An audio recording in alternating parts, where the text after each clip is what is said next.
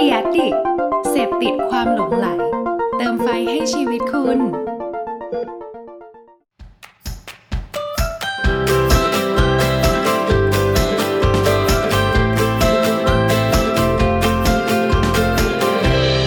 Hanky Biz Podcast สวัสดีค่ะ ยินดีต้อนรับเข้าสู่รายการ Hunky Beast Podcast นะคะ วันนี้ทุกคนก็อยู่กับมุกบุญธิดาการพิทยาค่ะ ช่วงสัปดาห์ที่ผ่านมา วงการสายกินอย่างเราก็เป็นที่ฮือฮากันทั้งโซเชียล เพราะว่าทาง Michelin Guide นะคะ เขาได้ออกมาประกาศร้านบางส่วน ที่จะได้รับรางวัลจากทางมิชลินไปบนโลกออนไลน์กันไปบ้างแล้ว แล้วก็มีพิธีประกาศจริงกันในวันนี้นะคะ คือวันพุธที่ 16 ธันวาคม ที่โรงแรม Four Seasons กรุงเทพ มุกก็ได้มีโอกาสเข้าร่วมงานเมื่อช่วงตอนเช้ามานะคะ วันนี้เราก็เลยอยากจะพาทุกคนมาดูกันค่ะว่าร้านไหนบ้าง ที่เขาได้รับ 3 รางวัลใหม่อย่าง Michelin Guide Young Chef Award Michelin Guide Service Award และ Michelin Green Star นี้ไปนะคะ ถ้าพร้อมแล้วก็ไปฟังกันเลยค่ะ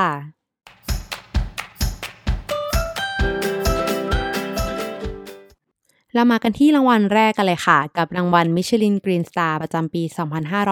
2564 ได้แก่ร้าน PRU ร้านอาหารหนึ่งดาวมิชลินในจังหวัดภูเก็ต คว้ารางวัลมิชลินกรีนสตาหรือว่าดาวมิชลินลักโลก ซึ่งมอบให้กับร้านอาหารหนึ่งแห่งหรือว่ามากกว่านั้นนะคะ ที่ดำเนินการกิจการมีแนวปฏิบัติประจำวัน ด้านการประกอบอาหารที่เป็นมิตรต่อสิ่งแวดล้อมอย่างยั่งยืน รวมทั้งมีบทบาทในการส่งเสริมวิสัยทัศน์ดังกล่าว ให้แพร่หลายไปในวงกว้างด้วย ทางนี้นะคะ ร้านโพเนี่ยเขาก็ถือว่าเป็นแบบอย่างที่โดดเด่นมาก ในด้านการประกอบอาหารอย่างยั่งยืน โดยมุ่งมั่น เผยแพร่ปัชญา die good do good หรือว่ากินดีอยู่ดี ด้วยการลดปริมาณคาร์บอนฟุตปริน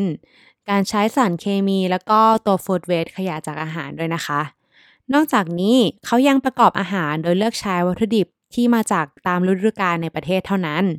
ซึ่งครอบคลุมอาหารทะเลที่ไม่ได้ออกจับในฤดูที่เป็นฤดูวางไข่ แล้วก็พวกเนื้อสัตว์จากฟาร์มเลี้ยงแบบเปิด รวมทั้งยังมีทีมวิจัยนะคะ ที่จัดตั้งธนาคารเมล็ดพันธุ์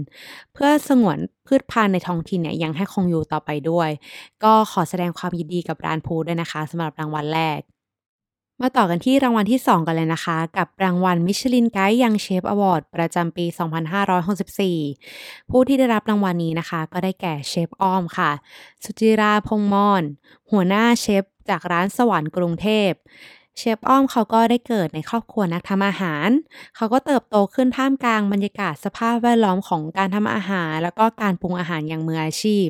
หลังจากที่เชฟอ้อมเขาเรียนจบจากหลักสูตรโรงเรียนวิชาการโรงแรมนะคะ ของทางโรงแรมโอเรนเตน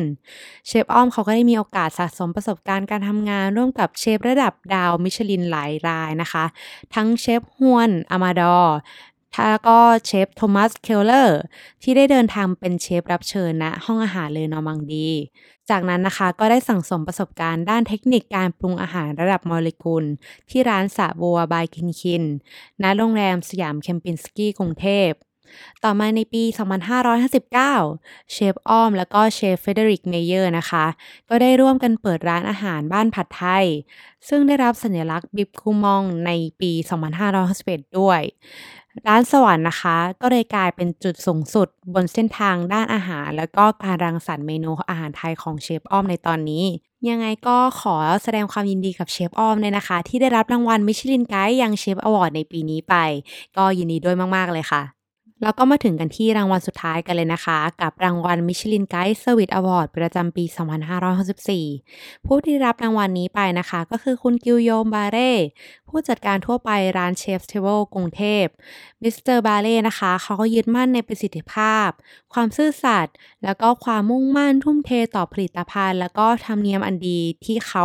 ต้องการจะมอบประสบการณ์ที่ดีที่สุดให้กับลูกค้าของเขา